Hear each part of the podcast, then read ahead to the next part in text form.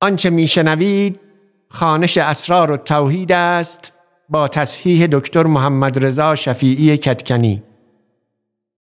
کتابخانه موقوفه فرهنگی ادب تابستان سال 1401 خورشیدی. در خانش این متن مواردی چون اعداد عربی نام بعضی کسان و جایها و بعضی موارد دیگر را که در دوران ابو سعید رایج بوده است و ما اینک به آن دسترسی نداریم به گونه ای خانده ایم که به گوش مخاطب امروز آشناتر است و موجب وقفه در درک متن و پیگیری روایت نمی شود.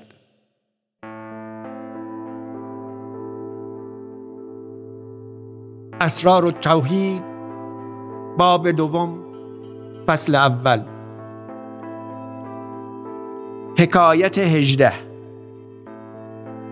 از شیخ زین الطایفه عمر شوکانی شنودم که روزی شیخ ما ابو سعید با استاد امام بلقاسم قشیری و جمعی بسیار از متصوف قدس الله ارواحهم در بازار نیشابور می شدند. بر دوکانی شلغم جوشیده بود نهاده.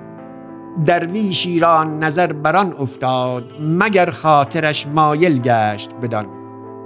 شیخ به فراست بدانست همانجا که بود انان باز کشید و حسن را گفت به دوکان آن مرد شو چندانک آنجا شلغم است و چگندر بخر و بیاور. همانجا مسجدی بود شیخ در آن مسجد شد با استاد امام و جمع متصوفه. حسن بدان دوکان شد و چندان شلغم و چگندر بود بسخت و بخرید و بیاورد و سلا آواز دادند. و درویشان به کار می بردند و شیخ موافقت می کرد و استاد امام موافقت نمی کرد و به دل انکار می کرد که مسجد در میان بازار بود پیش گشاده. با خود می گفت که در شارع چیزی می خورند. استاد امام دست برون نکرد و شیخ چنانک معهود او بود هیچ اعتراض نمی کرد. بعد از آن به روزی دو سه شیخ ما را با استاد به هم و جمع متصوفه به دعوتی بردند و تکلف بسیار کرده بودند و الوان اطعمه ساخته. چون سفره بنهادند مگر تعامی بود که استاد امام را بدان اشتها بود و از وی دور بود. دست استاد بدان نمی رسید و شرم داشت که بخواهد و عظیم آرزوش می کرد و در آن اندیشه بود.